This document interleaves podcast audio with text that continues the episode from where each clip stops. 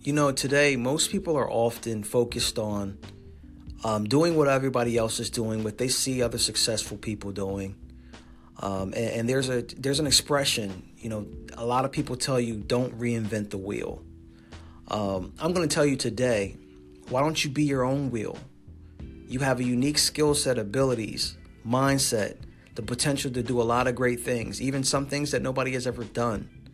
But if you keep looking at everybody else, you keep going along with the status quo, with the norm, you're never really going to tap into the greatness that you have, the potential that you have to really make your mark in the world. So stop focusing on everybody else. Today, make it your business to really start to explore you, be creative, find out what your gifts and abilities and skill sets are, and utilize them to make your own difference in the world.